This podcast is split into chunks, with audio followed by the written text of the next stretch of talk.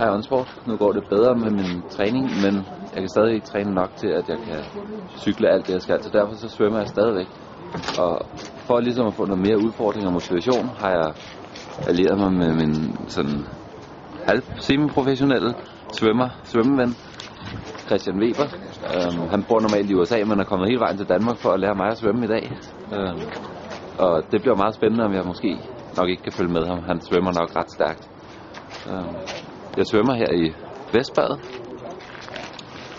Men måske bagefter vil jeg lige fortælle, hvordan det er gået. Så er jeg på vej tilbage. Og det var en hård omgang. Det er ikke for sjov, at, øh, at der findes professionelle cykelryttere, og så findes der professionelle svømmere. Fordi selv med hans øh, svømmefødder på, der øh, svømmer alt, hvad jeg kunne. Og så kom jeg ned i den anden ende, og så ligger han bare lige så stille og roligt, og bare lige plaske, plaske, plaske, og så ligger han bare lige bag ved mig. Og jeg svømmer alt, hvad jeg kan med, med hans svømmefødder på.